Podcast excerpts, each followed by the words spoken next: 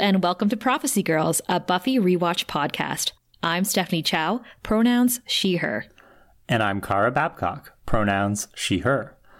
Join us each week as we break down every episode of Buffy the Vampire Slayer from the beginning. This is a spoiler free podcast, so whether you're watching for the first time or longtime fans like us, we'll be analyzing every episode, character, and storyline like it's our first time too. During this rewatch, we'll reminisce about our memories of Buffy, discuss the show's cultural impact, and provide honest commentary on the show from a 21st century lens. Thanks for listening. Now, on to the episode. Season 5, Episode 16 The Body. We're here. I'm a little nervous for this because I don't think it's an exaggeration to say this is one of, if not the most well regarded episode of Buffy. And I feel like everything that could be said has been said about this episode. Yeah, I agree. And I worry, Yeah. I worry listeners that you have so much faith in us and our commentary, and I appreciate all the compliments. I don't think I'm going to bring anything new to this discussion, and I'm okay with that. I, I'm okay with that. Um, I'm going to talk about the, what I've noticed in this episode, but I don't think anything I'm going to say is going to be anything someone else hasn't said somewhere about this episode. I think it's being analyzed, uh, pardon the pun, to death. um, Steph, I know that you have kind of a much more personal connection to this episode, which I think is true for many of our, our listeners. So, how have you approached this episode? exactly how you just described it. Like, uh, what else is there to say when it comes to the achievement of the writing here, the acting, just the way that the the episode flows, which is like slow but fast. You know what I mean? Like this episode went by so quickly for me, and they're really only like five or six just very long scenes. It's a it's a lot of extended scenes, yeah. Yeah. And then it ends very abruptly. I always forget how it ends, and I'm just like, oh. It to me, it's like a stage production um, about grief. You know, Mhm. I'm with you, Kara. I don't think I'm going to add anything new to the discussion, but you said it already. You said that people get a lot out of this episode. They they can connect to it personally, and I think that's what you're supposed to do. Like if ever I were to praise Joss Whedon, and I don't like to, but we have to give credit where credit is due. This is a brilliant episode. There's a reason why it resonates. There's a reason why it's so real and and remembered and honored amongst um, all the episodes of Buffy. This is the best one, like one of the best ones for sure. And that's because it's so realistic. It's a realistic experience of grief and it reaches out to viewers who have endured grief, who have endured somebody that they've lost, and it makes it comprehensible for those who have not, right? You you can watch this episode and relate and understand what it might be like to lose somebody like this. it's also probably the most tragic episode of the series, at least up until this point. I think the only one that comes close is Becoming Part Two, where Buffy kills Angel. Right, Mhm. like Yeah. up and up until this point, you know, there have been several very tragic moments, especially when it comes to character deaths, but none resonate quite as much as losing the icon, right? Joyce Summers. I'm heartbroken. I like the, the what Joyce has done, not just for the show and for her daughter and Buffy and everything. What Joyce has done for us, Kara, as a podcast.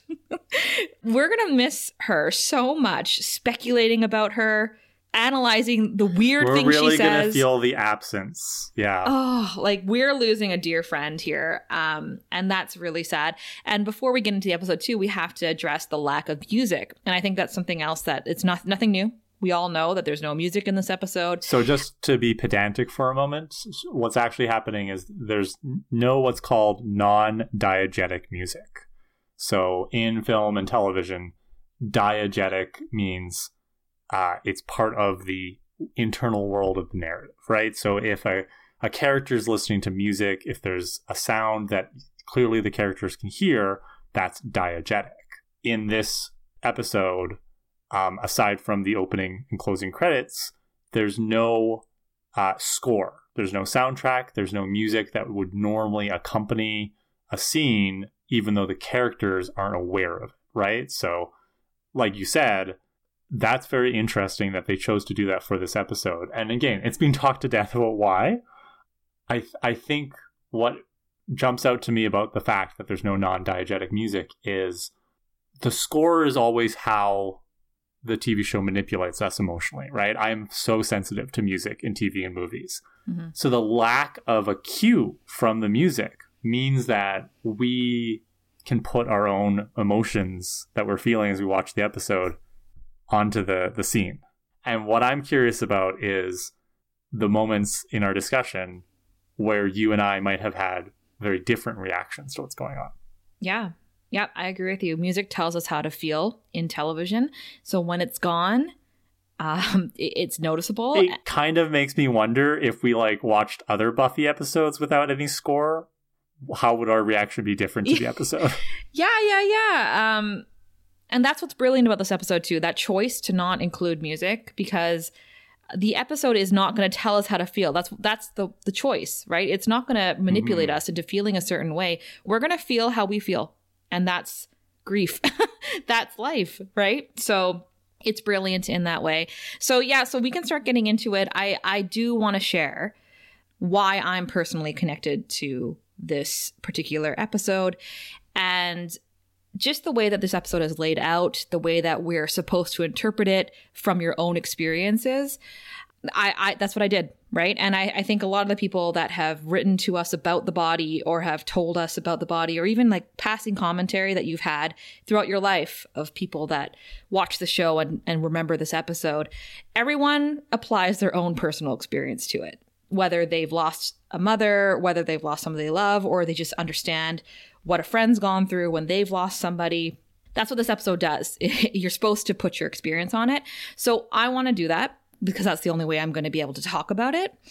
And uh, hey, this podcast is not about me. It's about us talking about Buffy, but that's why I want I want to bring my experience forward because it's so real. Like this episode is one of the most honest and truthful depictions of grief and that first few hours of experiencing grief that I've ever seen. And I haven't watched this episode in a very long time. I usually skip it for obvious reasons, but now that I've watched it, yes, I cried the whole time. Uh, but it's actually alarming how similar my experiences are to Buffy in that first 15 minutes of the show. I, I, mean, we know that you are just like a Slayer that wasn't called, right? We've discussed this. We've talked about this before. Also, like my experience, uh, you mentioned becoming part two earlier. That's also been my experience with, yeah. with, uh, with my boyfriend. Sent your boyfriend to hell. Yeah, yeah, but you know, not before making out with him. Little joke, but um, yeah, yeah. So let's get into so, it. So, I'm sorry, just this might seem obvious. Super huge content warning mm-hmm. for grief and death, and like you know, I I'm hoping that everybody who's listening has watched this episode. But if you're one of those rare people who just never watched Buffy and you're just listening to our episodes because you like the sound of our voices as we talk about this 25 year old TV show, you're awesome. this is a heavy one. We'll probably make some jokes, maybe some jokes as we go through. Uh, but we're also probably going to be a little bit more serious than we normally are. Mm-hmm. Uh, please practice self care. You know, if this is bringing up feelings, either the episode or our discussion, uh, you can always pause us. We'll be waiting for you when you come back. Or if you want to skip this recap and listen to us next week, that's fine too. Uh, we won't, you know, we won't hold that against you. But this is a tough one. All right. So with that, let's let's jump in, um, and we'll add our thoughts and experiences in as we go. So we have the exact same scene that we ended off the last episode with just to reiterate, Buffy comes home. She sees flowers on the table, and there's a note from Brian thanking Joyce for the wonderful evening. And Buffy calls for her mother upstairs. And as she's calling for her mother, we see her mother's body in the background.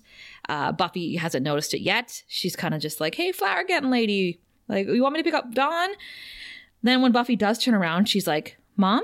What are you doing? And as she approaches, we, we see a shot of Joyce's body. It is clearly a lifeless, dead body. Her eyes are open. She's at a weird angle. She's pale. And Buffy stares and she says, Mom? Mom? Mommy? And then we cut to credits. So I will say, Kara, I wish the credits were silent. Interesting. Why? So when we first saw the scene at the end of the last episode, it just cut to black and you're left with this like empty feeling. You're like, what? And then all of a Mhm. sudden you're like, you watch it again, you're like, no, not again. And then it's like. It's like it's like it's a little it's a little That- jarring. that's fair. I, I'm wondering if maybe they just didn't do that because people would think that their TV's broken or something. If they're like, why is there no sound during the credits? Because the credits are just flashing images, right? But yeah. I, I see what you're saying. it's a little jarring. So um, when we come back, we actually open on a Christmas dinner. I think it's Christmas dinner, not Thanksgiving. Um, with the Scoobies at the Summers Well, house. nobody's firing arrows at them, so I think it's probably Christmas. right? What if it, what if it was a flashback to to Pangs for no reason? Um, yeah, so they're having um, Christmas at the Scoobies. Joyce and Buffy are hosting, and they're clearing the dishes for everyone. And I, I think this is to reiterate that Joyce was part of the Scooby gang. She was the mom of everybody in the gang. Well, so what's interesting to me is we don't know if this is a flashback or if this is just a dream. Oh, you don't think it was? It happened. I'm not saying I don't think it happened. I'm saying we Hmm. don't know. It's true. That's true. Right? Where Buffy's just shooting back to a time where everybody was together. I like to think it was real. Sure. I, I want to give Buffy this last memory of Christmas with her mom. I just I think that there are elements of it as we go on in the scene, especially towards the end where Buffy's, you know, joiking with Joyce and Giles. um it feels a little bit too perfect. It feels like this is Mm, Buffy's subconscious trying to remember the way things never were. Mm, okay, interesting. Well, that's a downer. Sorry. no, that's that's interesting. I didn't think of it that way. I really believed. I was like, this is the last happy moment we're going to see them all together. So yeah, everyone's so full they could puke. Uh, Dawn thinks that she drank some of the nog that has rum in it, and I was like, Dawn, that's Joyce's nog. Therefore, it's got band candy in it. And if not band candy, because you're a teen, therefore you're immune to that, it's laced with weed. so it's, it's definitely not rum. Willow reminds us all that she's Jewish in this conversation, like we could ever forget. And they all seem to think that Dawn still believes in Santa, and Dawn reminds them that she's hit puberty and there's no Santa. And Anya says, actually, that's a myth. There is a Santa Claus. He's been around since the 1500s. He wasn't always sa- called Santa. Uh, Christmas night, flying reindeer, coming down the chimney, all true. He doesn't traditionally bring you presents as much as disemboweled children, but otherwise, like, same thing. So we see Buffy, she's still clearing the table. She joins Joyce and Giles in the kitchen. Joyce has burnt one of her pies. Can you believe? And hmm. Giles is asking if they should open another bottle of wine. And Joyce is like, Do you think we dare? And I was like, You guys are so flirty. And Buffy says, As long as you stay away from the band candy, I'm cool with anything. so Joyce says, You're a demon child. Buffy says, I live to torment. So is that so wrong? Joyce kisses Buffy and says, Daughter's duty, I suppose. So Buffy goes to cut the, the burnt part off the pie and it falls to the ground and they both go oh and then we cut directly to the present back to joyce's It's a body jarring cuts. yes it's it's a lot so i know i know because um i looked into a couple of things for background reasons for this episode but uh joss whedon wanted to include this particular scene right after the credits because he didn't want the running credits after you know the, during the first scene of the show to run over Sarah Michelle Gellar's performance. So he stuck this in here. That makes sense, and that's really interesting. It's useful because it tells us that the tone of this show is going to be jarring, right? We come from the discovery of the body to the credits, and then when we come back from credits and Joyce is alive, we're like, what? What's going on? It throws you for a moment, which I think really forces you when we cut back to the present to pay attention to what's going on because you're starting to ask yourself, what is going on? Is this all a dream? Is this real? Because I think that's the other big thing about this episode. In a in a fantasy show like this, there's always the question of, well, could she come back? Right? I mean, that's something that we can continue thinking about throughout the rest of the, the series, even. But in this moment, on in this episode, I think Whedon and the writers are very aware that they have to establish no, she is dead. This is not a supernatural thing. She's not a, a ghost, right? She didn't get transported to another world. Like, she is dead. So they're kind of starting things off by acknowledging the fact that we're looking for a loophole or an answer. And then as the episode moves on, it, they really kind of steer us through the whole process of grief to emphasize that she is dead and she's done and we're not getting her back. At least that's what it seems like this episode is telling us. Yeah. And that's something else that stands out in this episode in this series for me versus other teen dramas that I've watched. They linger on the body. They show the body many times. It usually, actually, every scene is started off with Joyce's body. And other shows don't do that. They don't linger on the dead and the body, they linger on the characters that it's affecting. So, definitely another choice, another important choice, I think. Kudos to Kristine Sutherland for playing Dad. Yeah, actually, um, I'll jump ahead and just say she was one of my heroes in this episode for literally lying so still and not blinking. You know how hard that is? Jeez. So yeah, so we're back into the living room in the present, and um, I know that this entire scene was filmed as a one shot mm-hmm. in a lot of ways, except for obviously when they cut back and forth. No, they don't. They don't because at one point they, they go into the phone. That's what I'm trying to remember because I'm pretty sure there's no cuts. Maybe not until she hangs up. Like she hangs up from the operator and calls Giles. Yes. Yeah. Then there's Yeah, a cut. so- But yes, this whole first part is no cuts. It's it's one. ta it's not not one take. Obviously, like they must. That's the thing that I think about is they must have had to do this take several times to get Yeah. it right because it's not even just that it's a one shot. It's a steady cam, right? Like normally you just have the cameras kind of tied down or it's kind of moving on a dolly. This is somebody using a steady cam, following Buffy around, moving backwards. So like not only does Sarah Michelle Gellar's performance have to be spot on, but the camera operator, the boom operator, right? Um, the lighting all has to be spot on this was a really like and I'm I'm talking like I know about filmmaking. I know nothing, but even I know enough to know that this is like complex. Um and it- yeah, it, it's so it's so well done because it captures how everything and nothing is happening at once. Yeah, and how slow it can seem. Like a stage production for sure when you watch it all play out in front of you. And we you and I had mentioned back in listening to Fear uh, when Buffy had that moment where she cried while watching while washing the dishes and we're like this is why we love this show. This is why um, it matters. And it's because the show allows for the space for Buffy to feel and for Buffy to emote and experience what she's experiencing. This episode cranked that to a million, you know, and um, so I will say Buffy obviously she finds her mom and we're going to walk through this scene.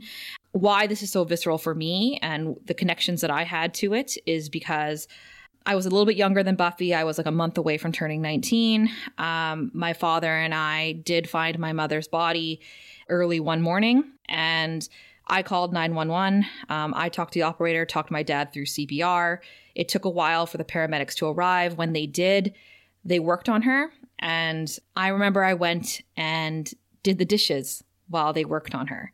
Like I didn't stand in the room Wow. and wait. I, I went to, I, I felt, and I, we're gonna walk through that too because Buffy does something very similar where you you're kind of like, like what can I do Yeah. that's that's useful? Mhm. What can I do with my time right now? I've fortunately never found a body, but I I have had to call 911 for people on multiple occasions, including uh, for somebody I was close to who was unconscious at the time.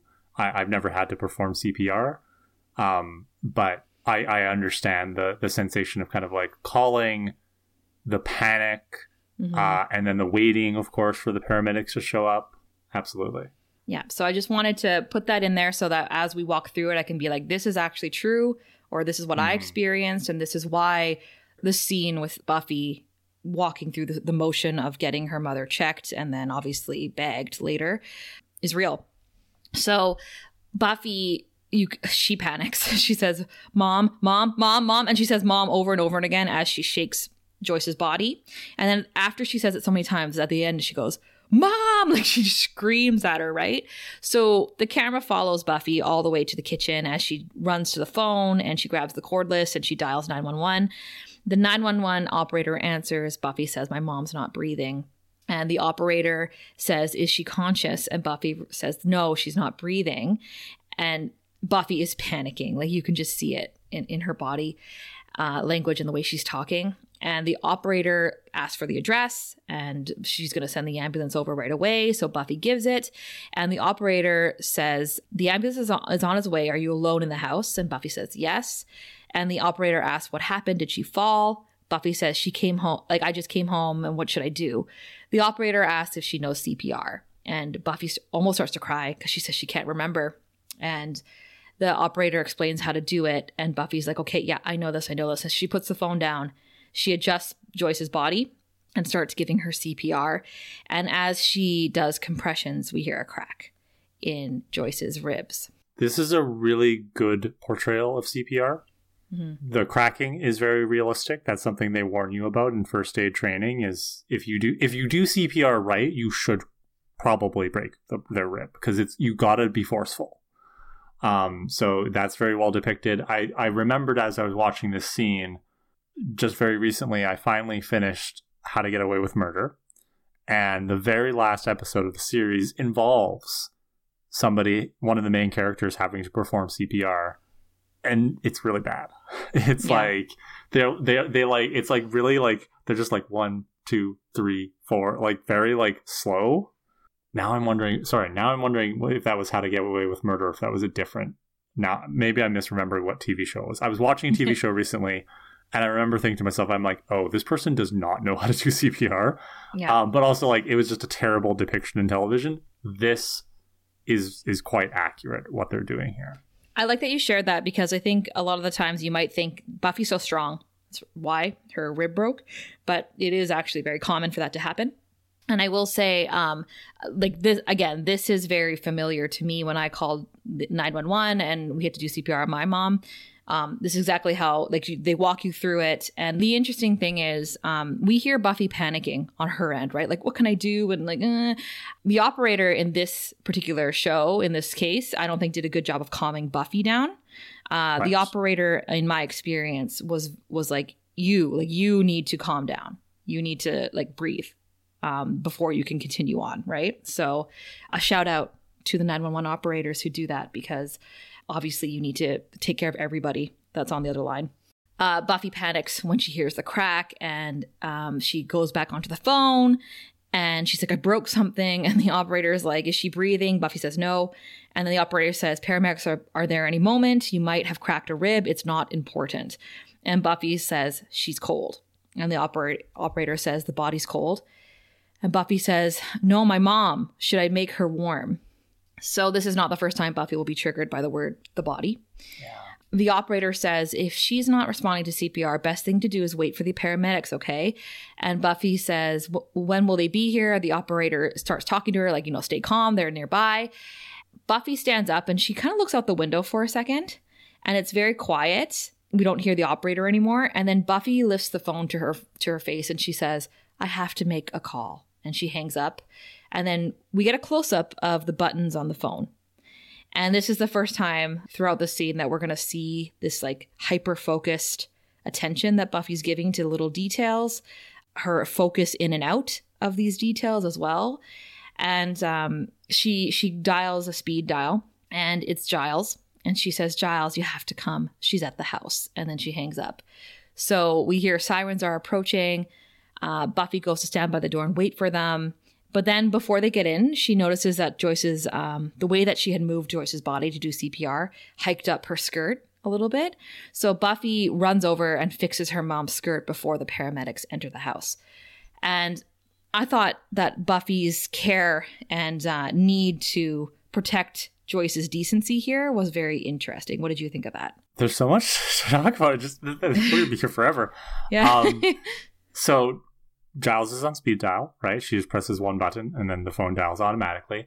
Something that I was thinking about during the CPR scene is how, because Buffy's using a cordless phone, she has to put the phone down to do CPR. She can't he- really hear the operator anymore, right? Like it's not the- like these days where we have. I know I know some cordless phones have speakerphone capability, but like on your cell phone, right? It's just a, a given that you're gonna have the speakerphone. Most of us are using it by default most of the time. Yeah, I feel like. Yeah. So that for a mo- you know for a moment, this was kind of like I had this kind of weird flashback to when I was a kid before we had cell phones, where it's like you, it's not a flat device you can put down on a tabletop. It's like it's going to rest on its side or whatever. And you can just vaguely hear the voice of the person on the other side as you're. I don't. I don't know if this means anything. Um, I just thought that was interesting, and then just the way that Buffy.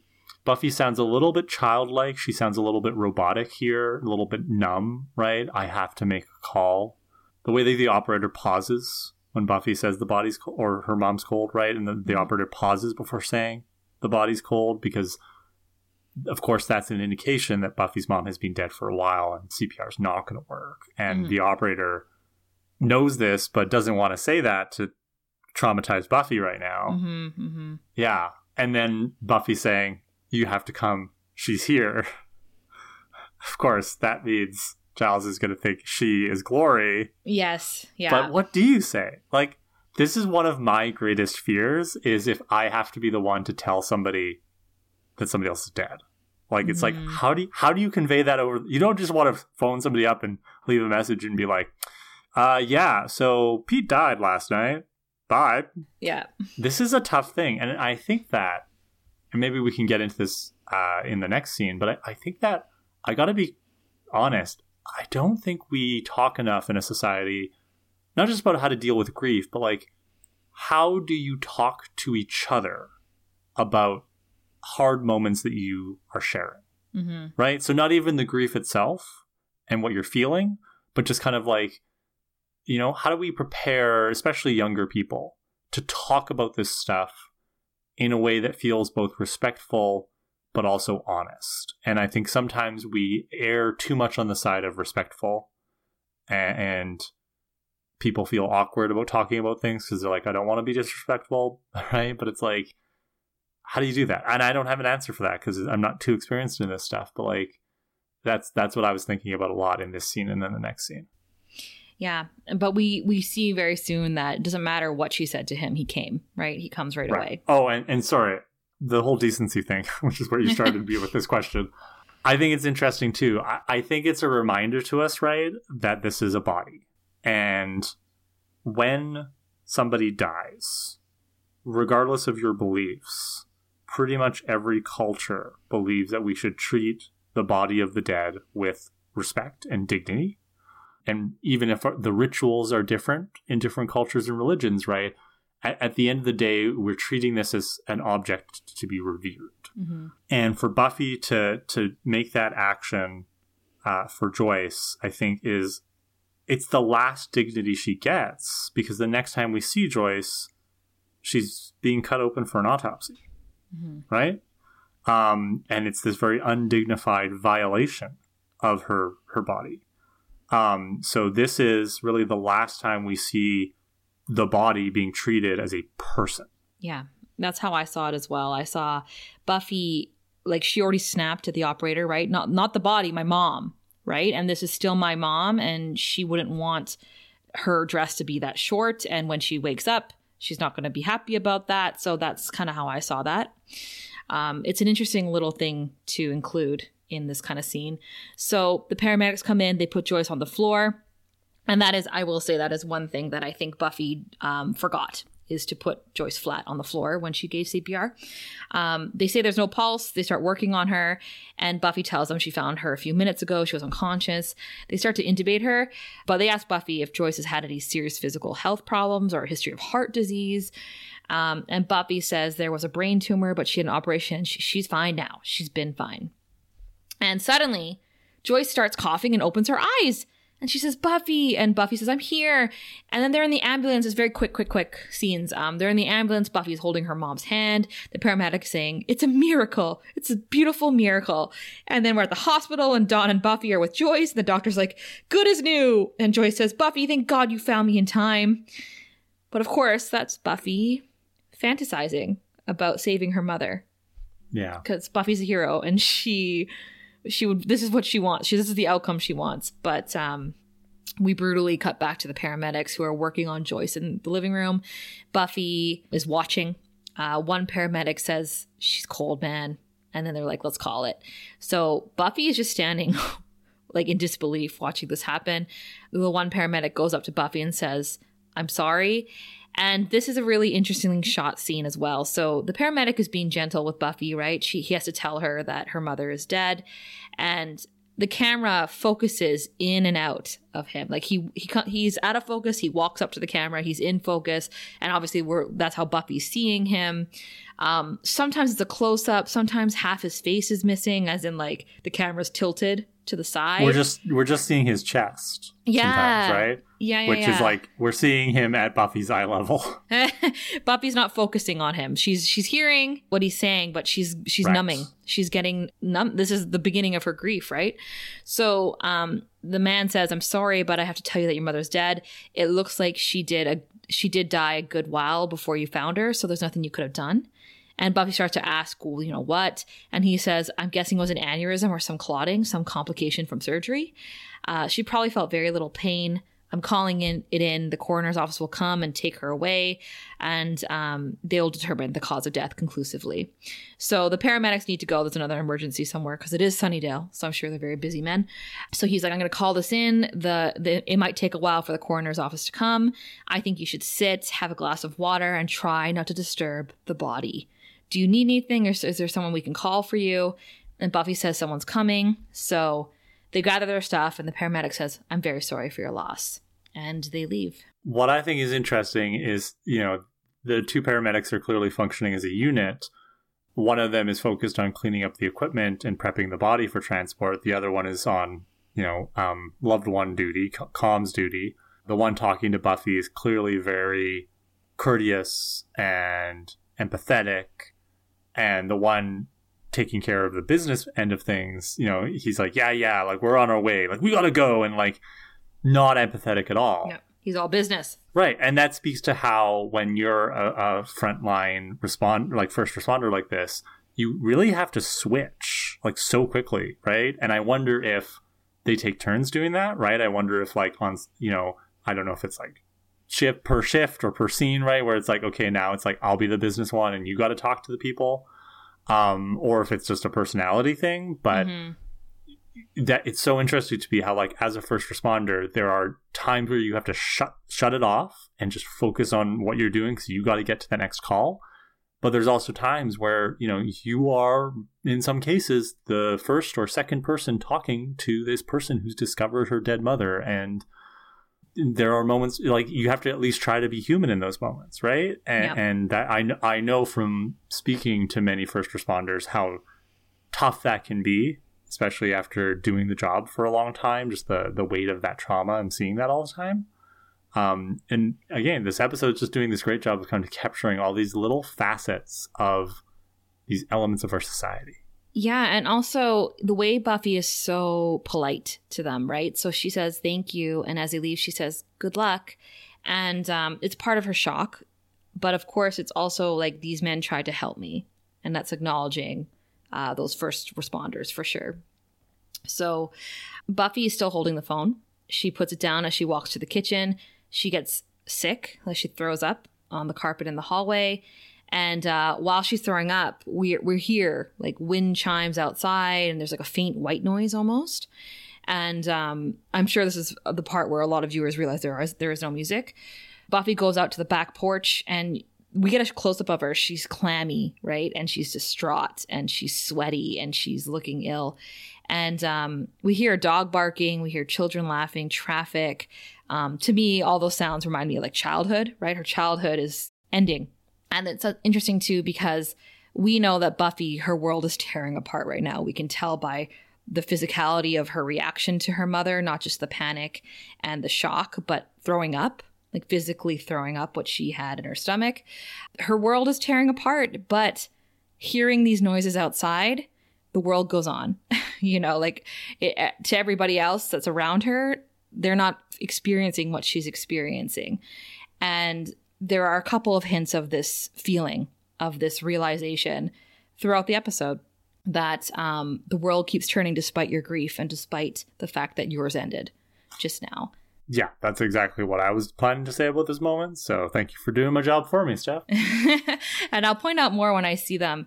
Um, but this is what I mean about like the rea- the realisticness of this scene. So Buffy, sorry i just i just want to add in the the moment where she's looking outside and you see the shot uh, of her face, the the sunlight hitting her face, she looks sweaty. She looks disheveled. She looks sick, right? Because she just threw up, and it, it's it's very it's just so different from how she looked a couple of minutes ago at the start of the scene, right?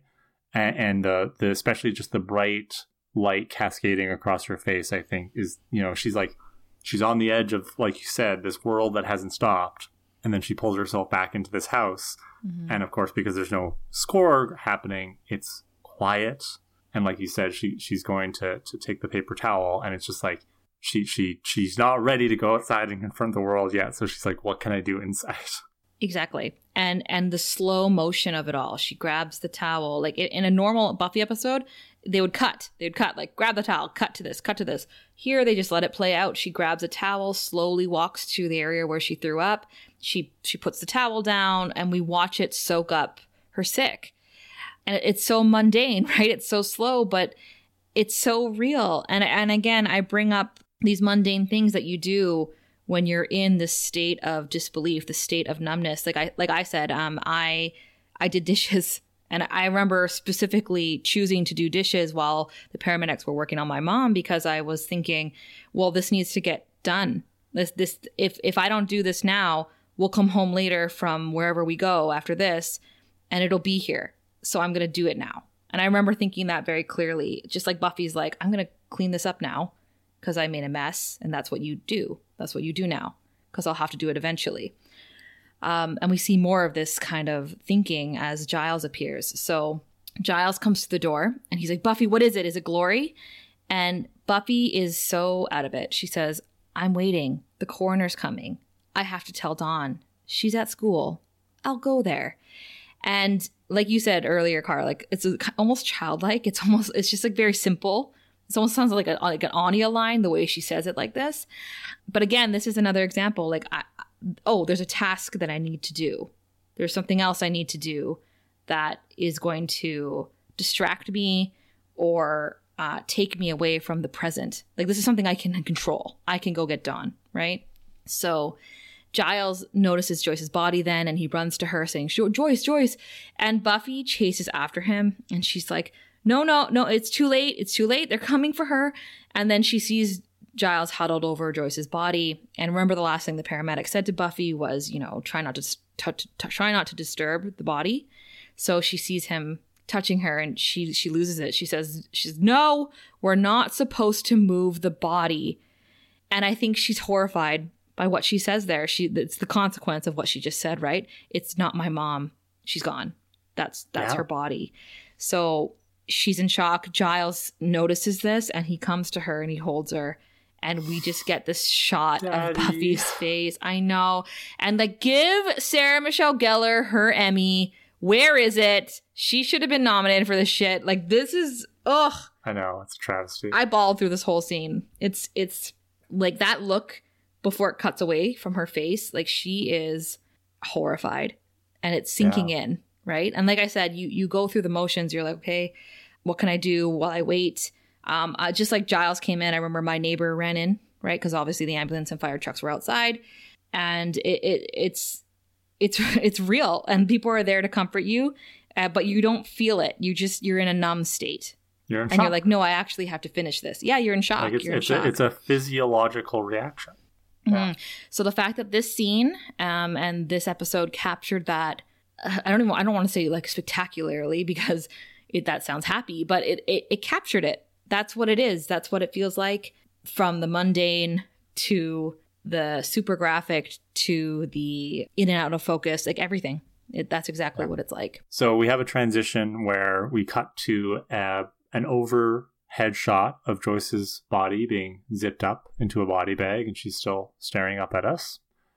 And then we cut to Dawn She's crying in the bathroom at school.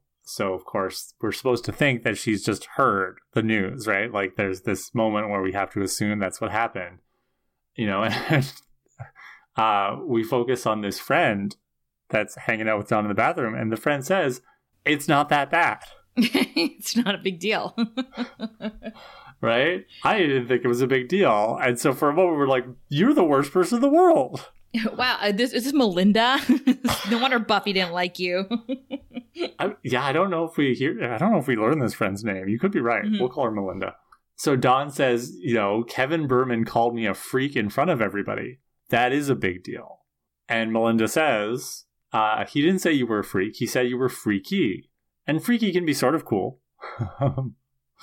Which I think we just we have to remember what age these kids are at, right? Fourteen years old, like. Mhm. It's that weird. It's that weird transitional phase where it's like you're starting to explore the idea of sexuality and being sexually active, you know, and, and some kids will be sexually active at that, that point, some won't be.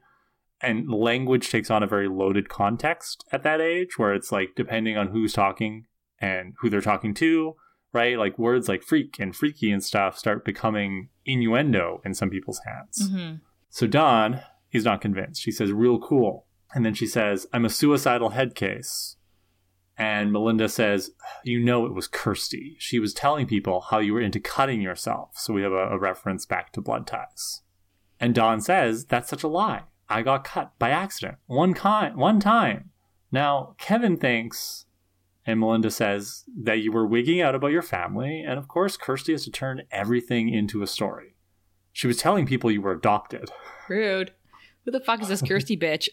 Well, yeah, Dawn calls her a primo biatch, which is such a 14 year old insult. yeah, yeah. and yeah. says, you know, if I had the power to make her head explode using only the power of my mind, that's what I'd be doing right now. careful, Dawn. Be very careful because you still live on a hellmouth, and I think we, went saw that episode in season one or two.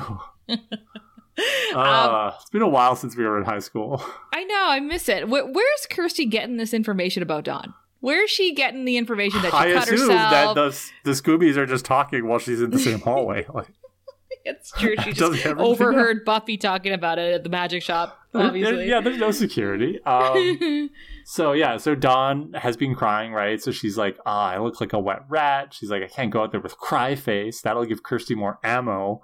How do we feel about the dialogue in this scene and how like is this how 14-year-old girls talk? I'm not sure. It felt a little bit clunky to me. I don't know. I I don't know. I feel like this is how I would write a 14 year old girl if I Right. if I was in my 30s, right? So like for sure. Like I'm not I'm not challenging the veracity of what happens in this scene, right? Like Yeah. Dawn crying, her friend comforting her after, you know, the friend the friend's like Dawn's like, "Oh, my big sister could really beat the crap out of her," and the friend, and then she's like, "Can I show my face?" And the friend's like, "Yeah, yeah, you'll do." Right? Like that all feels real to me. Yeah. It was just more like the the word choice here, the way Right. they're they're trying to make her sound like 14 but still like quirky Buffy style, and I'm just like, I'm not sure I'm buying it. Right? Uh it's it gets a pass from me because like you said when they leave and they're just like, you know, when they when they go to class and they pass Kirsty in the hallway and it's just like, "Oh, hey, hey girl, hey."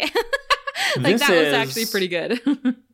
Those are the quietest between class hallways that I've ever seen in a school. There's there's not that many kids out there, but so this is supposed to be like the the start of the period, right? Like the bell rings and then they're moving through the hallway. We hear the bell ring again. It's like that should be more chaotic. There should be people screaming.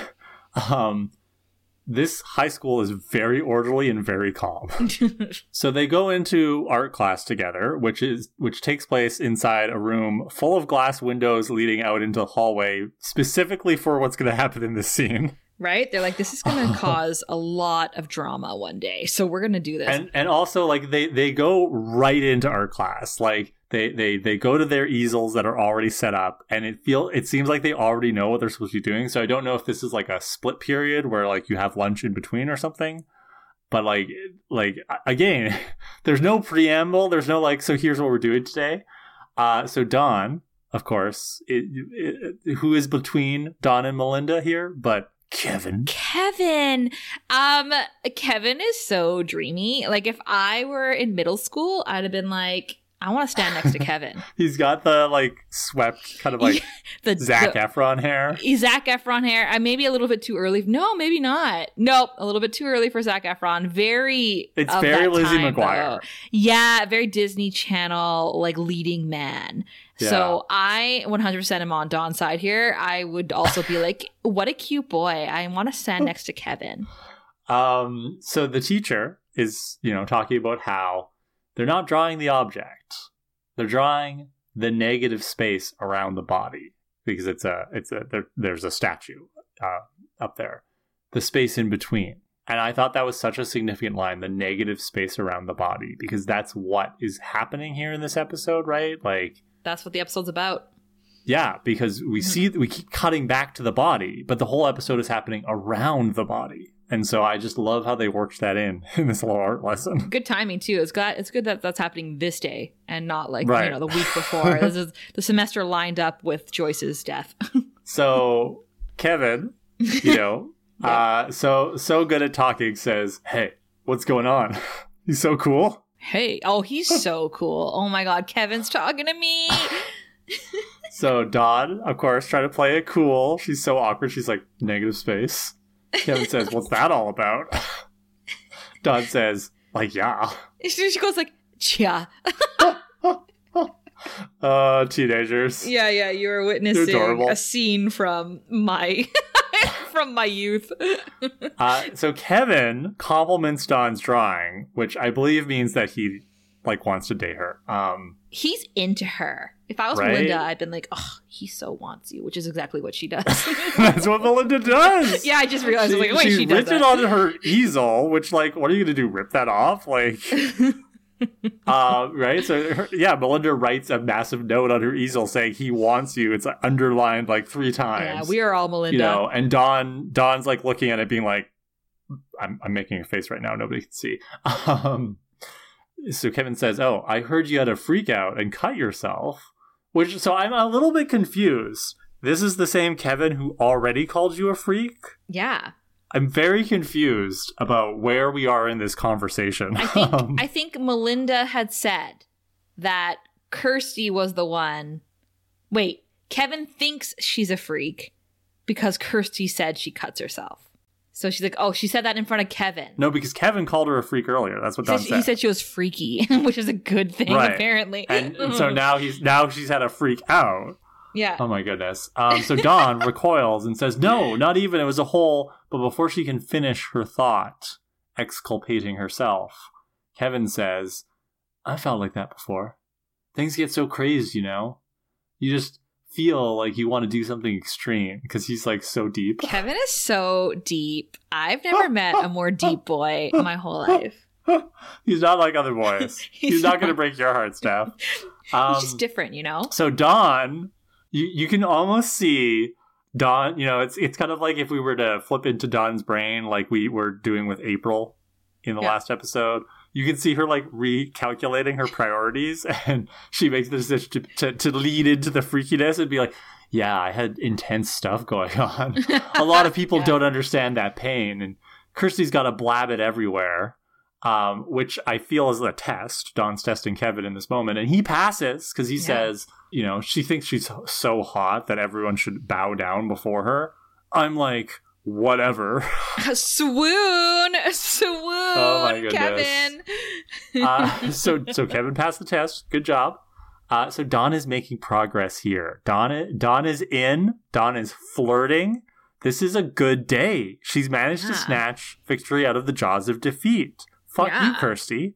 Nothing can possibly ruin her day. Not at all. She's on the road to a to a suck job. No, not about minors. Just saying, it's middle school. What do you expect? I expect that they go on a chaste date. They hold hands. Chaperoned date.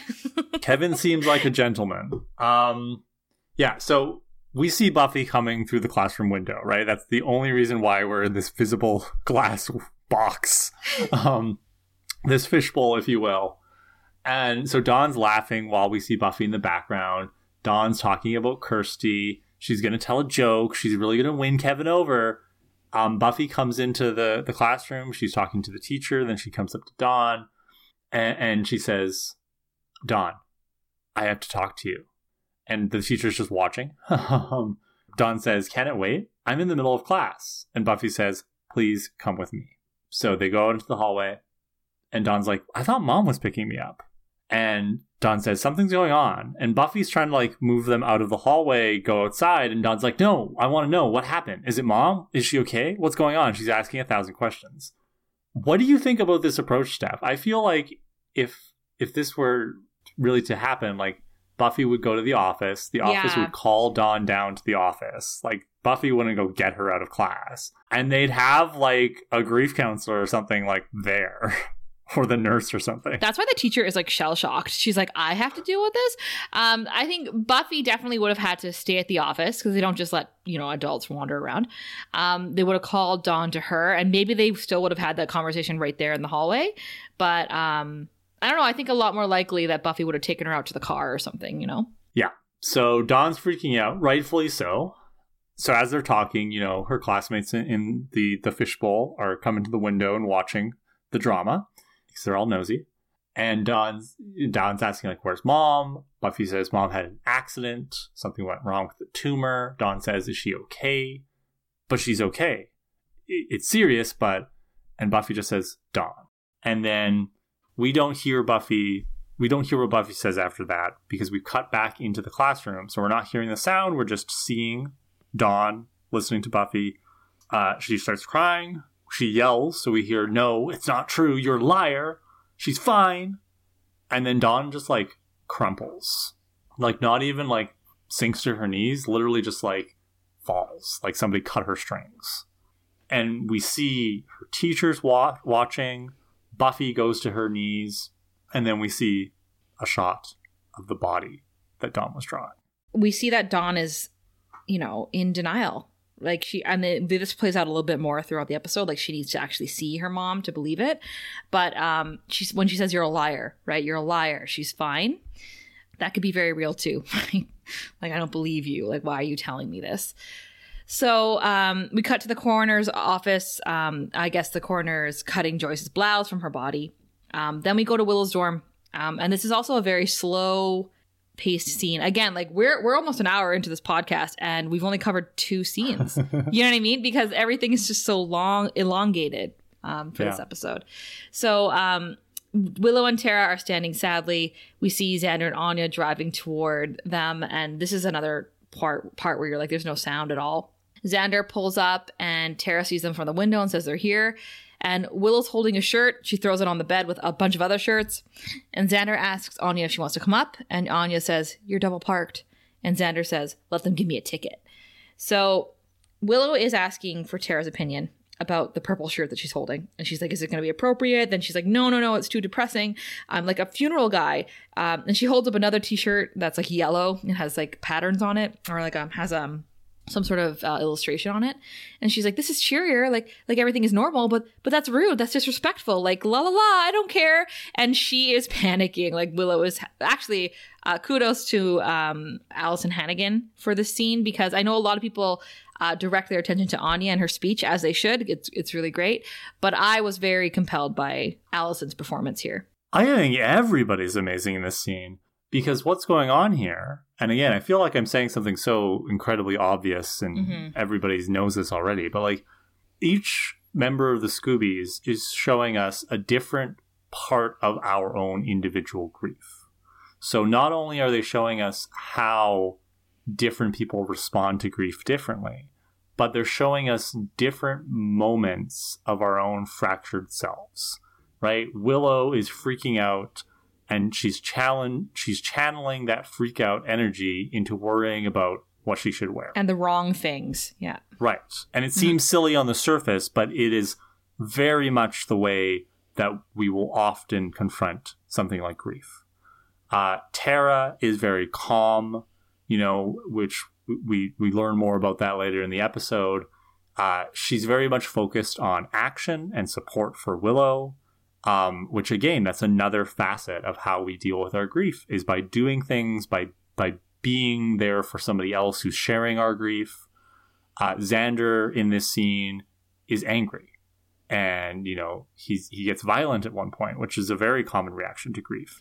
and also like looking for things to blame right, Right. something or someone Yeah. to blame for this yeah And Anya's confused, which again, very understandable reaction. So this, I think that's the point of this scene, right? Is this scene is a microcosm of not just uh, diverse forms of grief, but the facets of one person's grief. hmm Yep, yep. So, um, again, everyone does a really great job. I was really blown away by Willow, particularly. I just thought We've always known that Willow's a great crier, but um, she's she's freaking out. She's like, "I had that blue one. Joyce really liked the blue one. She told me one time. You, you sure it's not in your room?" And Tara says, "I can look again." And Willow says, "No, no, I'll wear the purple. It's just it's just so like, does it mean bad?" And Tara says, you know, royal means purple means royalty. And of course, Willow has a meltdown about that. She's like, I can't see Buffy at the morgue and be all royal. Oh, I'm the king of everything. I'm better than you. I, I have to be supportive. Buffy needs me to be supportive. And Willow starts crying. I'm trying to imagine like she shows up in purple and Buffy's gonna be like, What, you think you're all royal? Go Think home you're better than me? Would you do that to a friend? yeah, I, especially if I was grieving and I wanted to like tell a joke, I'd be like, "Why'd you wear that?" Okay, I, Uh, that was the wrong person to ask. I mean, careful who you're asking these questions to, Kara. Um, Willow starts crying, right? And she says, oh, "She okay." She says, "Why do all my shirts have to have stupid things on them? Why can't I dress like a grown up? Can't I just be a grown up?" Now, now listen, all right, listen, listen. Willow has been saying this about herself since last season, right? She referred to herself as like a birthday cake or something when she was wearing a pink shirt last season. So I'm not afraid to say that I agree, Willow. That's true. Um, sometimes your clothes do have stupid things on them. And I'm speaking specifically, I'm speaking specifically to Doppelgangland when she wore that that outfit that you and I destroyed. yeah, I'm not. I'm not here to defend Willow's uh, fashion choices, but I just I want to point out that like the line about her saying, "Why can't I dress like a grown up?" I think what we're seeing there, right, is there are certain parts of our society where the bar for transgression is way higher than everywhere else, right? Like if you dress in kind of like funky, uh, very bright, very loud clothes anywhere other than something like a funeral, you might get some odd looks depending on you know the circle you're moving through. But Mhm. at the end of the day, people will just kind of be like, you know, oh, she's a freak at worst, Yeah. right? In our kind of like mainstream Canadian Eurocentric society, you're supposed to be wearing somber colors when you're dealing with death. You're supposed to be wearing black when you're dealing with death. And, and for somebody to show up to a funeral not wearing black or not wearing a dark color, you're still you're going to be judged more harshly for that in in the present day than you would be in many other contexts. Um, Yeah. So I think that's what this scene is recognizing is that you know Willow can get away with odder wardrobe most of the time in her life, and now she's in a situation where for her to defy that social um, that folkway would yeah, I don't want to be like, oh, it's going to cost her something, but like she understands. She understands implicitly that there there is a. Uh, I'm just losing my words right now, but like there's an expectation here, right? And she knows that, and she's not used to following that. Yeah, and I also would say that Willow is not used to being caught by surprise, and she's not used to not being Right. prepared. So she's not prepared for Very this. rude of Joyce to die uh, not on schedule, right? Wow, Joyce. Okay, is this some sort of awful joke you're playing on all of us? Because Oh my um, god, no, no, this is Spike's fault why? because Joyce learned that he had a crush on Buffy, and it broke her heart, and she's so disgusted that it killed her. She's literally dead because of that man, and he's not even in the episode. Thank God, because he doesn't belong in an episode like this. right the shock of the shock of losing Spoice, the shock of knowing that her lover is into her daughter caused an aneurysm Ugh, you're so right. And I will carry this with me for the rest of the series. Ooh, I'm mad. So, so Tara starts comforting Willow, right? Willow's saying, I can't do this. And Tara kisses her on the forehead first. And then they kiss. These two girlfriends of over a year kiss in front of us for the first time. And then Tara pulls away and says, We can do this. So this is the first kiss we've seen of them. Um, I don't know if it's the first kiss, like lesbian kiss on TV. Probably not, but I'm sure it's one of the first ones. no no no It's probably one of the first ones. And apparently, I guess kissing during grief is fine by the network. Any other time, no. Right. And and yeah, I think we just pause and spend a, a moment like unpacking that. And we've talked a lot about kind of the the latent homophobia, the structural homophobia at work in this show and through the network and stuff. I was gonna say it really sucks. The kiss is amazing. Yeah. Uh, it's wonderful in so many dimensions. I think it's wonderful that we the way that they film it is so respectful but also very intense because it is the first on-screen kiss between Willow and Tara. They linger on it and it's beautiful. And I'm saying this as somebody who actually really hates kissing.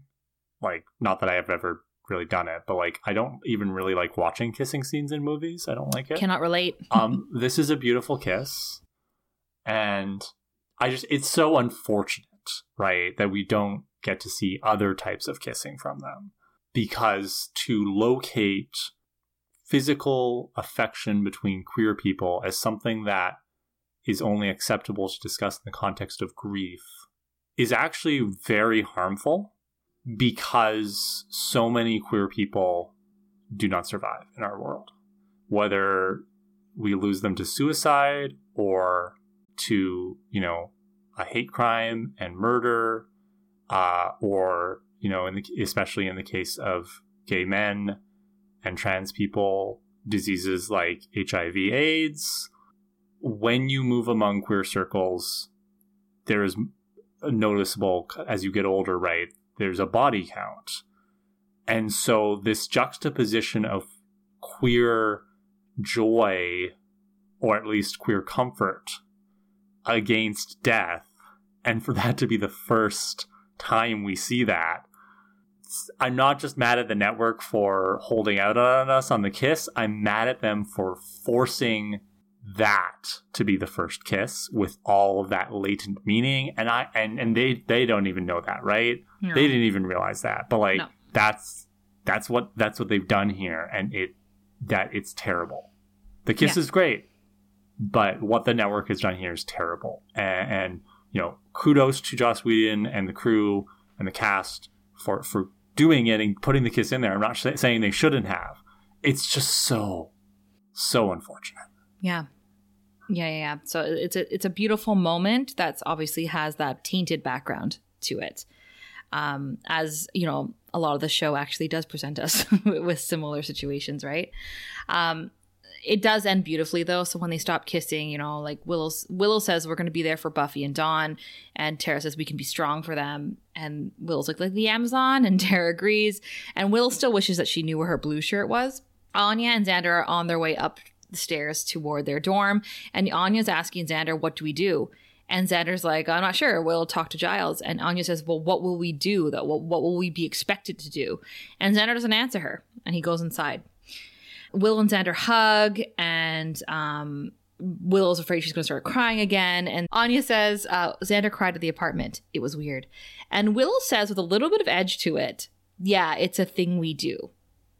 So they all stand very awkwardly in a circle because what can you say?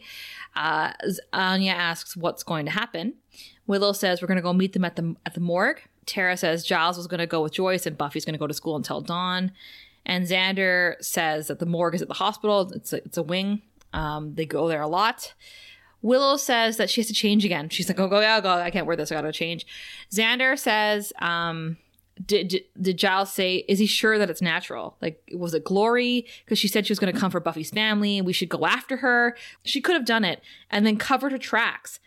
And Willow comes over in a new outfit now. And she's like, well, why would she? She, she would want us to know. And Xander then starts to blame the doctors. And he says, the friggin' doctors, they just let her out, clean bill of health, dig a hole in your skull, here's a band aid next. Uh, he says there's enough monsters in this town, the doctors gotta help them out. And during this, Willow is saying, you know, Xander, Xander. And then she says, I don't think it was anyone. It just happened. And Xander's like, things don't just happen. No, Willow, it, it was Sunnydale Hospital. I mean, I think we've established that they're very incompetent there. I, I would not be surprised if Xander was correct and they missed something. yeah. And I, I, hey, and I'm not here to, this is probably one of the times I'll give Xander a pass because I think that you grieve how you grieve. Right. And Right. he's, again, representing rage. He's representing frustration. Um, he needs to cast blame on somebody because it makes him feel better to feel like, oh, that's their fault. Uh, Like accepting that it's not anyone's fault is hard. So I give him space for that. Um, but I will also say, don't come for the doctors, even though like these Sunnydale doctors, they are pretty sus. In general, though, a lot of people like to blame the doctors, but like usually the doctors are there to to try and save you and they do the best they can. Sometimes they can't do it all right? So xander's getting frustrated right? So willow puts up her fist and she's like okay you and me you know let, let's do this right? As in let's fight. And xander calms down and he kisses willow on the forehead and he says you know i can't take you. And this reminded yeah. me this is so cute. This reminded me of like you know we don't see a lot of these two together anymore but back in the day back in season one and two they were together all the time they were besties, right? And um, this is just a good reminder of that. Anya asks if they're going to see the body. Uh, are we going to be in the room with the dead body? And Willow says, like, she's deeply uncomfortable with this. And she's like, I, I don't know. No. And Tara says, um, you know, we should take on all the patrolling, and everyone agrees. And again, like, Willow just really wants to wear the shirt that Joyce liked. So Tara's like, okay, I'm going to go check the laundry room for you. So she leaves. And then Anya says, are they going to cut the body open? And Willow snaps. She says, Oh my God, can you stop talking? Just shut your mouth, please. And Anya's like, Well, what am I doing? And Willow says, How can you act like that? And Anya says, Am I supposed to be changing my clothes a lot? Is that the helpful thing to do? And Willow says, The way you behave. And Anya says, Well, nobody will tell me. And Willow says, It's not okay for you to be asking these things. And then we get Anya's speech which is so heartbreaking. So she gets more and more upset as she goes. She says, But I don't understand. I don't understand how this all happens, how we go through this. I know her, I knew her, and there's a, just a body, and I don't understand why she can't just get back into it and not be dead anymore. It's stupid. It's mortal and stupid. And Xander's crying and not talking. And I have, I was having fruit punch. And I thought, well, Joyce will never have any more fruit punch ever. And she'll never have eggs or yawn or brush her hair. Not ever and no one will explain to me why. Um, so I, I know a lot of people use this scene as the text to support their headcanon that Anya is autistic or autistic coded. We've talked about this before. And like that's fine, right? Like you do you I think it's great that you can read into that and, and I would agree that Anya is neurodivergent in some way. So that's one that's one way of seeing this, right? Is for people who are neurodivergent and autistic spectrum, it's very difficult to understand how to behave in these kinds of highly rigid and structured social situations, which was kind of what I was getting at with Willow freaking out about the dress code and stuff. So that's one, one that's one layer, if you will, to this moment.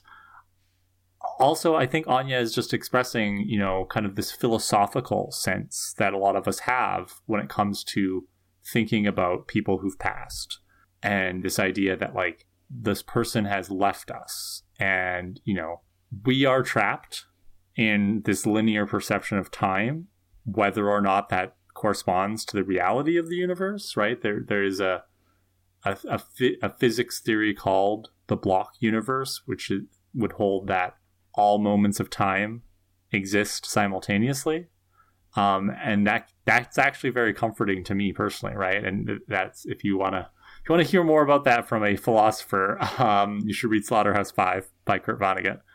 Um, but you know, in this moment, Anya is basically expressing almost a kind of anger and rage at the universe, at this idea of time and how we're trapped in it.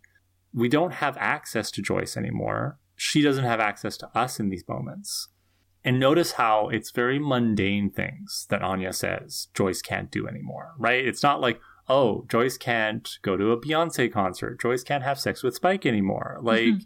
you know, it, it's Joyce is never going to have eggs or brush her hair anymore because those are the moments that we take for granted, you know? Uh, we always talk about how we're going to remember something like uh, getting married or you know, our first kiss or like that moment like we graduate from college or start our first big job or get, you know, in my case, I might say I, am going to remember the first night I spent in this house that I bought. These are the the moments we're supposed to remember. We don't remember all these little quotidian moments that go through our lives continuously, day after day. I don't remember what I had for breakfast a few days ago. And so Anya saying this is just this reminder that yes, part of it is she doesn't understand what's going on because she's an ex demon, because she's neurodivergent, but it, it's also her expressing her frustration that Joyce is gone and it's unfair. Yeah.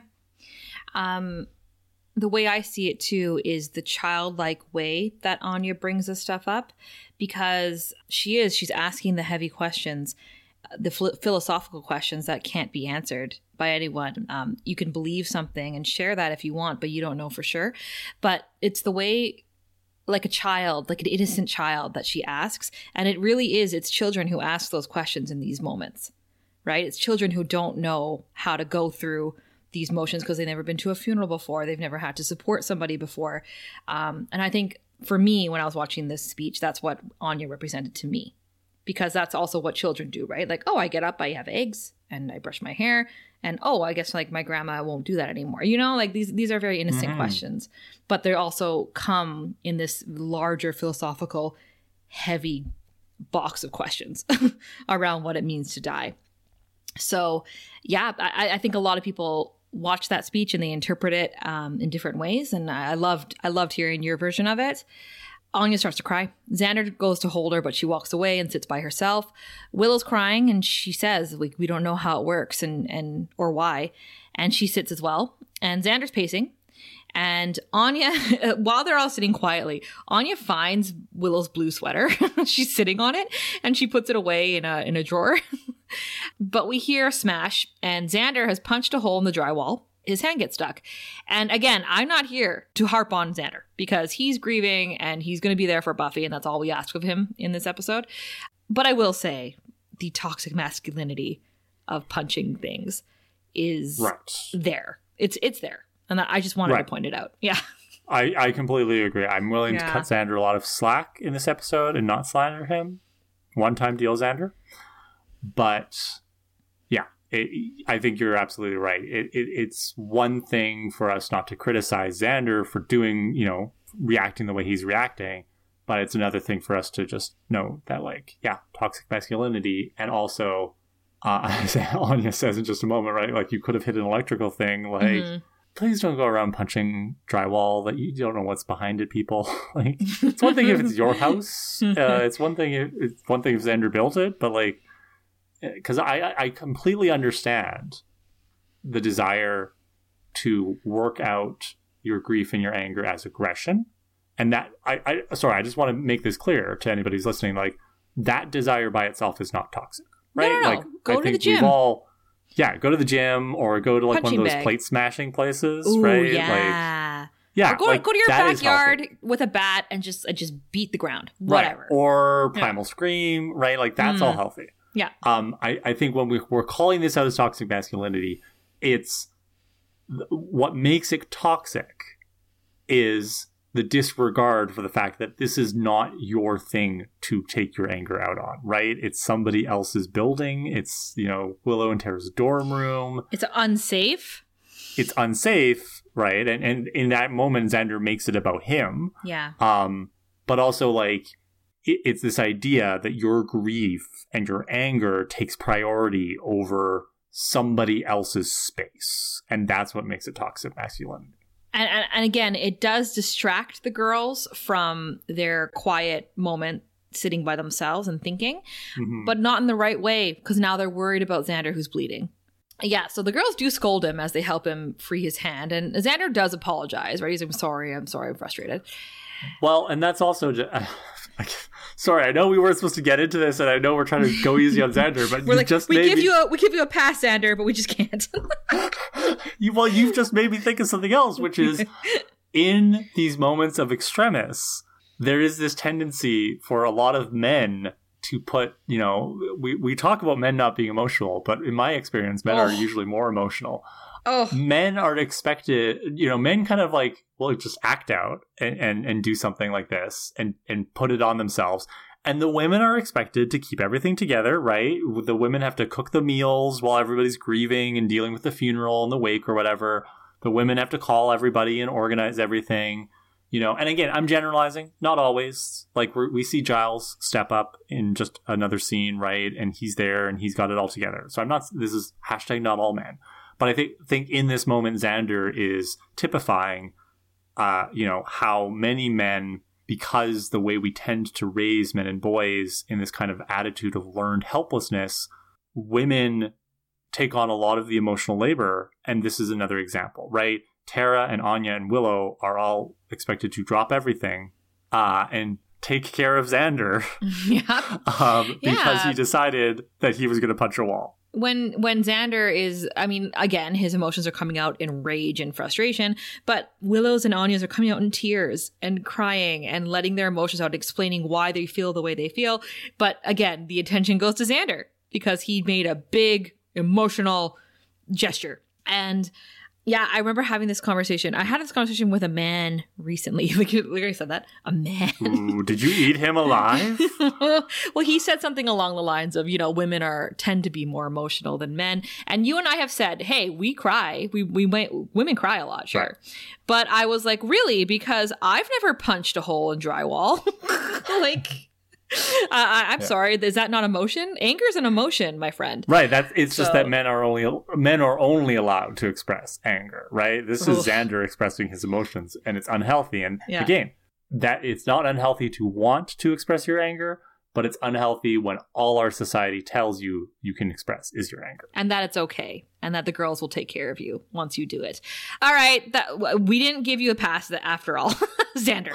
But um uh, i'm sorry you're hurting. So so um he's bleeding. Anya and him and uh, him go to the sink to clean it up.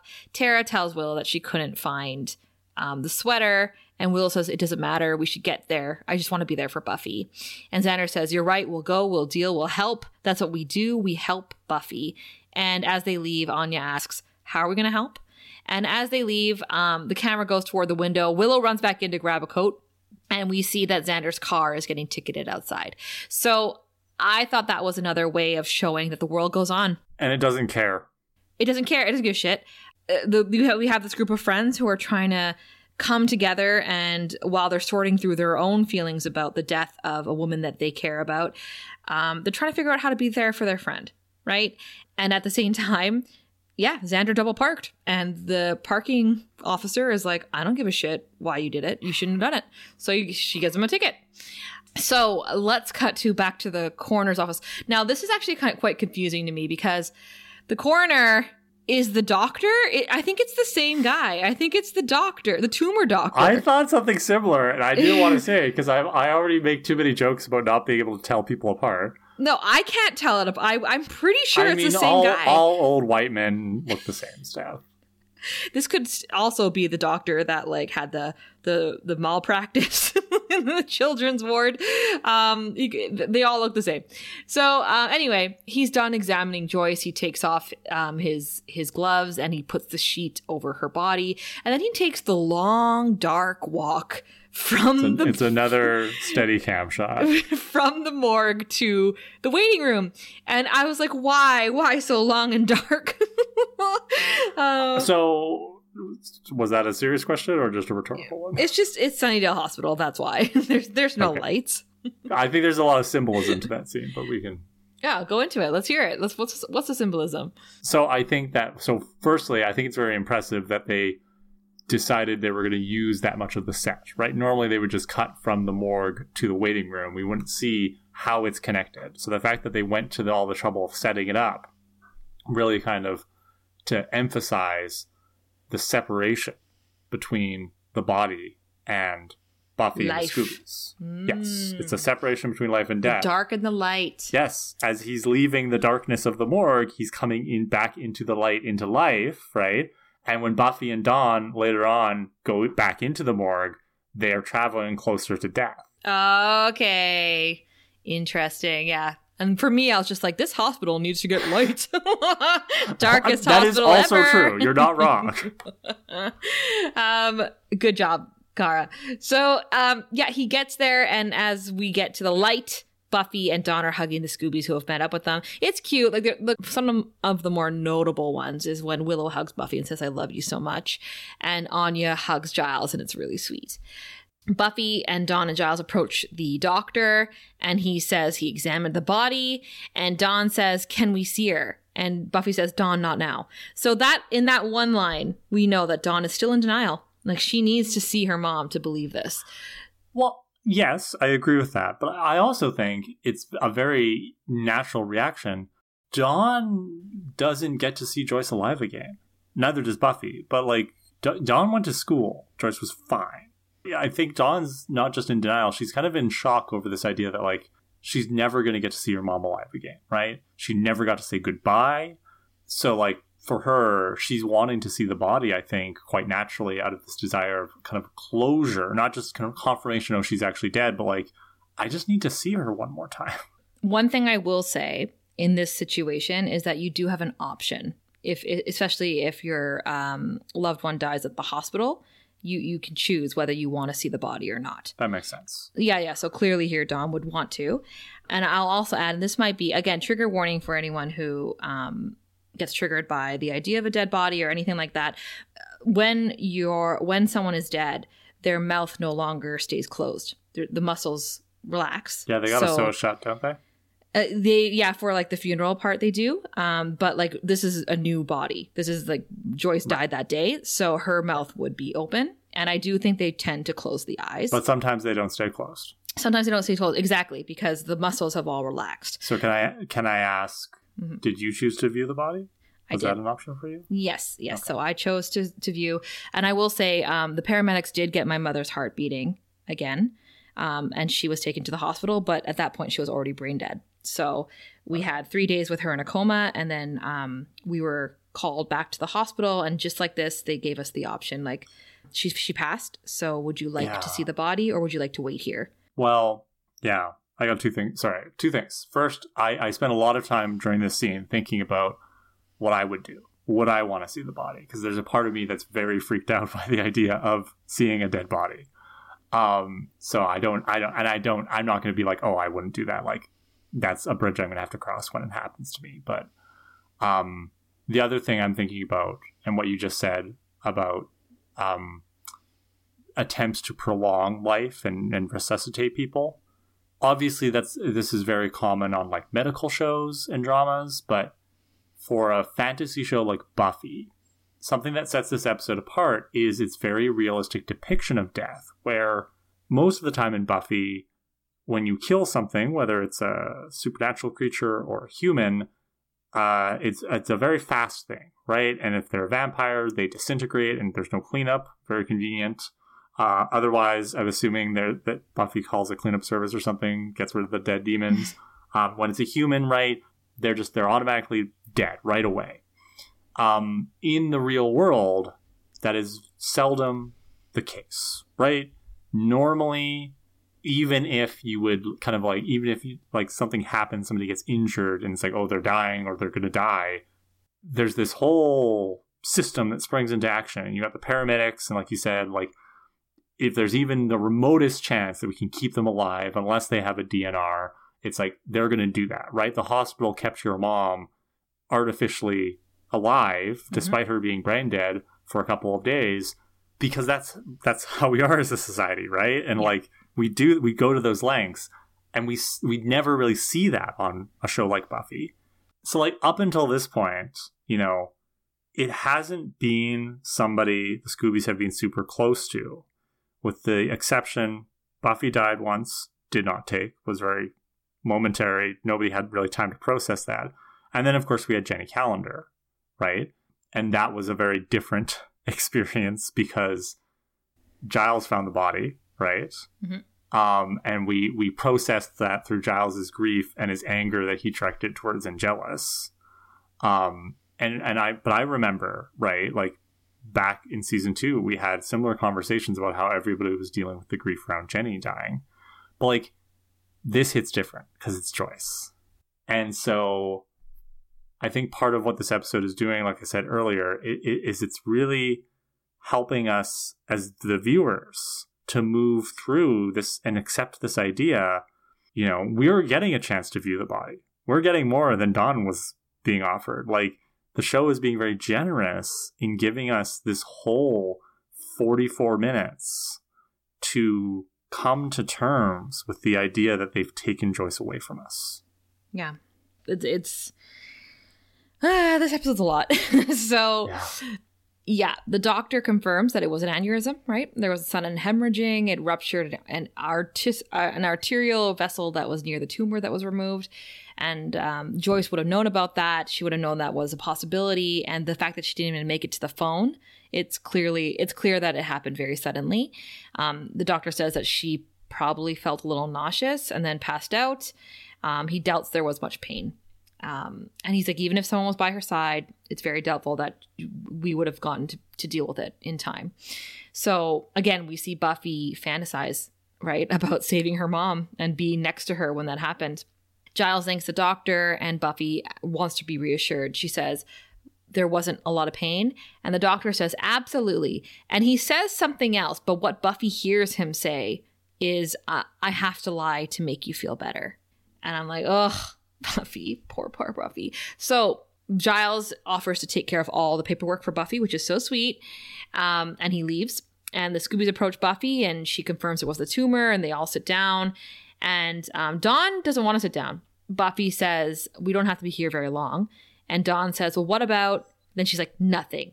I have to pee. Sorry, I, just, I I I need to weigh in on the whole Giles thing here. Yeah. Giles is Buffy's real dad. Um, yes. fuck Hank Summers. Where are you, Hank? Like he's in Spain with his secretary. I know that you're not married anymore, but y- y- yeah, like in this moment, Giles has never been Buffy's dad more. Like he just he shows up, he's there, he's taking care of it.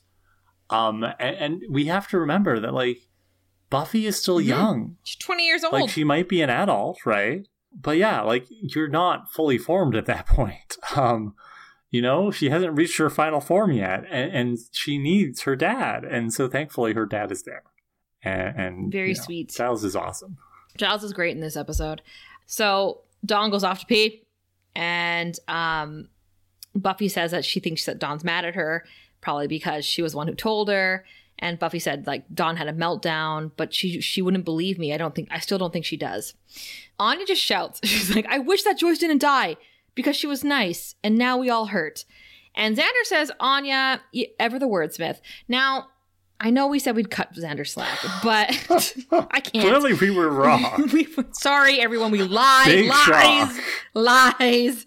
Um, Xander kind of like screw you because I know he, like he said that he's like oh, ever the wordsmith like okay okay yeah we know that Anya is abrasive but actually what she said there was fine it's louder than it needed to be but it was sincere and it was nice and that's why Buffy says thank you because at the end of the day who wouldn't want to hear that like I'm sorry like I wish that she hadn't died like this sucks I'm sad I mean, we're all hurting with you like it's a nice thing to say so, Xander, I don't know what your problem is.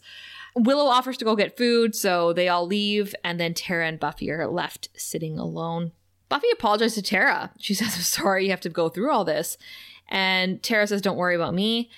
Buffy says, Everyone wants to help, but I don't know if I'm here. I don't know what's going on, and I've never done this. And then she's like, Well, that's a stupid thing to say because obviously I've never done this before. And Tara says, I have. My mother died when I was 17. Sweet, sweet Tara, sweet Tara. Um, we know that her mother had died. This is the first time she said, I think, that it happened when she was 17, but we knew when we first met her that her mother was a witch and she had passed away. And Buffy says, um, I didn't know that. I'm sorry. And Tara says, I'm not telling you this because I know it's not my place, but there's things thoughts and reactions I had that I couldn't understand or even try to explain to anyone else. Thoughts that made me feel like I was losing it or like I was some kind of horrible person. I know it's different for you, it's always different, but if you ever need. And then they sit quietly for a bit, and Buffy asks her if it was sudden with her mother. And Tara says no and yes, it's always sudden. So I cried many times during this episode, but I bawled here as well because that is one of the truest speeches and sincerest speeches from Tara that we've heard yet. Hats off to Amber Benson. Yeah. And this is why I love this show, right? I, I think what Tara says right there, the very quote, right? Your thoughts and reactions I had that I couldn't understand. That's describing what Buffy's experiencing in this episode. All these little flashes that she's having of like imagining Joyce being alive and stuff, mm-hmm. or Buffy hearing the doctor saying that he's lying to her, right? Tara nailed it. She knows what's going on here. She she does, and um, that's what I love about this episode and this show is that um, it's actually taking the time to try to explain to you through characters that we love and identify with what it's like to to do this and and try to help you understand what it feels like to go through something like this. And it, it normalizes all these feelings that you wouldn't expect to feel during your hardest points. I mean i think you expect to feel shock and sadness of course but this episode is showing us numbness boredom fear of saying or doing the wrong thing panic. It's doing that all for us. And and tara really summed it up here really beautifully when she says that um these things make you feel ways that you didn't expect to. And it's going to be different for everybody but you still understand even if like Kara if something um you know if you were going through something like this and you're experiencing completely different from my from how, how I experienced mine I would still understand. And that's what Tara's saying. I I Yeah, get it. It's it's the universality of grief, right? yes yes like, yes like yes. there there's few things that are truly universal to the human experience because so much of our so much of our experience is filtered through culture and nurture and, and whatnot but we all experience grief. Yeah. and um, to say that it's it's not sudden but it is that's so true too right? Like my mother's death was sudden but she was also sick for a while. And then when we kept her in the coma for three days that wasn't you know and letting her go that also wasn't sudden but it is because there's always a before and after. Right. And that's always going to feel sudden. So, um, hats off to this scene and to this really beautiful writing that's very subtle but says a lot. And I, honestly, Kara, I think Tara should be Buffy's best friend. Like, I love Willow. I think Willow and her had a great run, but Tara and Buffy click so nicely. And they have these things in common, and Tara has such a oh we get so jealous Oh, I know, but like Tara has such a calming presence that I think Buffy needs. Whereas like like we saw Willow earlier, she she gets panicky and flighty, um, which is fine. But I just think Tara has such a nice balance to that. tara's a mom friend yeah, bless Tara. so what's dawn doing she is not doing as she's told she leaves the bathroom uh, she sees that buffy's in the waiting room and she decides no i'm gonna break some rules i'm gonna go to the morgue I'm gonna go call Kevin. So she she walks the long walk down the morgue hallway. So long, So long, so, quiet, so dark, so dark. And then Dawn gets into the morgue. You know, she closes the door so that she won't be disturbed. She locks the door. She goes up to the body, which like there's a lot of bodies in there. How does she know which one is Joyce? Is my I question. don't, I don't know. Intuition. So she she she's like standing in front of the body, and she puts her hand forward and she pauses, right? Because she's like, "Am I really going to do this?" And then as this is happening, we see another body sit up, and the sheet falls off of it, and of course, it's a bumpy faced vampire. um, and he looks over at Dawn, and this is all happening completely silent. There is nothing, and he smiles at Dawn because he's like, "Yes, fresh meat." Uh, and then Dawn turns around and sees him, and we think she's going to scream or something, hmm but we don't hear anything if she does, uh, because we cut back to Willow and Xander and Anya coming back. Uh, did they find any food? Oh, I think they found a little bit of food. Not as in they found all the food because they, they have the, their arms are full of like coffee Xander's cups. carrying a whole bunch of drinks very precariously. Like I was getting anxiety watching him carry all those drinks. Are those hot drinks? Like that's Yeah. that's a bad time But right there, clearly, Xander. clearly tea and coffee cups. You know, like he's about to burn himself. Oh well. um. Uh. But yeah, they got so much food, and Buffy's not hungry, and then they realize that Dawn's missing. Right. So Buffy's Slayer senses go off. I love this. So Buffy goes to the bathroom, but then she's like, "Nah," and she walks toward the morgue because her Slayer senses are like, "Hey, go check this out." So she also walks the long walk to the morgue, but she picks up her pace as she goes. And when she sees the vampire attacking Dawn, she breaks into the room and she throws the vampire off Dawn, and Dawn hits the table where Joyce is, and the her sheet starts falling off. This is a very scrawny vampire. Yeah, Buffy struggles with him for a bit, and I was like, He's really? very naked. He's super naked. Which like understandable, but also just like, uh, do we need this? We needed a I little need little taste of haunted dick in, this, in the body episode. No, thank So- you. Buffy and the vampire are struggling, um, and Buffy manages to cut the vampire's head off with a saw, which is awesome. And again, this is another example, right, um, of life goes on in the So world. is, is this because newborn vampires are stronger in Twilight? Like, why was this such a struggle for Buffy? maybe she's just out of it, right? She's exhausted. She hasn't eaten. She threw up That's all her fair. food from or whatever. Remember, she was out all night with Xander. We thought. Right. um, That's fair. so so but again so so buffy is numb and grieving and like like you can tell from her conversation earlier where she's just she's just out of it she's just out of her body right now but her slayer responsibilities continue life goes on in sunnydale um, whether you're grieving or not so she, when she kills the the vampire she looks up she says dawn and they both are staring at joyce's body which is now revealed on the table Well, and once again, right? The vampire just dusts. He's gone. Yeah. This body's still here. Yeah. So Dawn gets on her knees to get closer and she says, Is she cold? And Buffy says, It's not her. It's not her. She's gone. And Dawn says, Where'd she go? And Buffy doesn't answer. So Dawn starts to reach to touch Joyce's face. And just before she touches it, the camera cuts to black. And we don't get to see her touch it because I think the symbolism there is that Joyce is out of reach forever. Yes. And and the abrupt cut is this reminder that like like you said, life goes on. The episode is over, but Buffy and Dawn's experience isn't, right? There's there's no way to neatly end the episode and tie it up because you can't neatly finish your grief and tie it up. It's just going to it it extends onward in an infinite horizon. Grief never fully goes away. I think you'll agree with me here, Steph. It can attenuate over time and stretch out and feel fainter. But then there'll be moments where you'll just be doing something and it just snaps back like a rubber band, right? Yeah, it, it becomes a part of you. It becomes a part of everything you do, all your choices, all your decisions. Mm-hmm. once you're touched by grief, it never goes away. And that's why I, I value this episode uh, because we're going to see the beginning of Buffy's grief for her mother here. I reiterate again, I shared a lot of personal experiences in this episode, but because it, that's what this episode does, right? It forces you to take your experience and what you know about grief and apply it to what we're watching here. And the way that this episode explores and exposes the real emotions and physical responses to losing someone you love is actually incredible. Um, I have nothing but good things to say about the way that this episode chose to portray grief in such a raw way with Buffy, with like you know, with these characters that we love and that we've been following for so long. Well done, well done overall.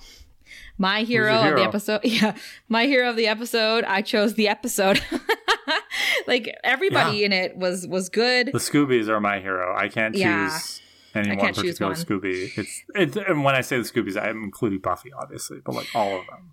Yeah, and that's why I just the episode in general, like what a brave choice. Like what what a Yeah. what a leap of faith to and again, um, you know, I don't like Joss Whedon. That guy's a dick.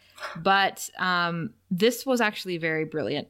And I, I think this is his one of some of his greatest work. Yes, absolutely. So we have one hot steak. We we got a lot of hot steaks about the body. Um, a lot of people writing in to talk about how much it meant to them, and we appreciate that. What we what we decided to do is we, we just chose one particular hot steak, not because it's the best one, but just because we're like, okay, we'll take this one. It, it covers, I think, a lot of the ground that so many of the other hot steaks did. So thank you everybody who wrote in. Uh, please keep sending your hot steaks for future episodes, even though by the time you're hearing this, uh, we'll be almost finished recording season five. Uh, but we can always add some in or do do some kind of little mailbag episode. Sunny Mail. Here is our hot steak from Holly, who says, I've seen this episode exactly three times. The first time when it aired. It was a sad episode, but the loss of a parent hadn't happened yet. The part where this random vampire attacks, I thought was pointless. The second time, shortly after my dad passed. His death wasn't sudden. He lamented in ICU before his eventual passing. The episode was sadder, but the emotions still were stunted for me as I had yet to feel what they felt in the episode. The third time was a couple of weeks ago. My mother is gone, in pretty much a similar fashion. It was sudden. Everything Buffy felt, I felt. I was a wreck through the entire episode. And that pointless vampire scene wasn't pointless anymore. It showed that even though this undeniably gut wrenching thing has happened to Buffy, life continues. Her duties continue, they don't stop. Buffy's question, was it sudden? Tara's answer, no and yes, it's always sudden. It rings so true. I could never understand Buffy's ability to compartmentalize her grief to get things done until I went through it. My mother passed, and I still had to pack and move two days later. So, Holly, it sounds like you and I have very similar experiences and feelings about these scenes and the episode. I'm so sorry to hear about your mother passing. And again, for everybody who listens and um, is there with us every week, but came to be with us here for this week, thank you. We thank you for everyone sharing your stories, um, for sharing why this episode resonates and how this episode brings up these really hard moments in our life. Uh, it makes us reconcile them in a lot of ways, and that's not every show does that. So again, like Buffy just brings us all together, doesn't doesn't she? D- doesn't it? I mean, I'm glad that you know you had a chance to talk about your experience here on this podcast, right? And thank you for sharing with all of us. Oh no, thank you. um, I told you before we recorded, Car. I was like, I wouldn't do this with anyone else. This is the, you're the only person that I would record something like this with. Well, yes, and I won't. You know, I'm not sharing this anywhere. Like it, this is just between us, just between you and me. Nobody else is going to hear this. Uh, but speaking of people who might hear this, let's thank our supporters, yes. uh, especially our chosen ones: Lizzie, Holly, Kayla, Jordan, Julian, Nicola, Luis, Joshua, Emma, Teza, Kyle, Destiny, Erica, Allison, Jace, Haley, and Tasha. Goodbye, Stoner Joyce. Rest in peace. We will miss you so. Bye, everyone. We'll see you next week. Thanks for listening to Prophecy Girls. If you want and can't afford to donate, head over to buymeacoffee.com slash prophecygirls for one-time and monthly options. We appreciate all of your support, even if it's just spreading the word about us or enjoying our show week by week. We also invite you to join us in the discussion by messaging us on our social media channels. Follow us at Prophecy Girls Podcast on TikTok, Instagram, and Facebook, and Prophecy underscore girls on Twitter. Also email us at prophecygirlspodcast at gmail.com or visit our website, prophecygirls.ca, where you can find the link to our Discord. Can't wait to hear from you. Praise Moloch. See you next week.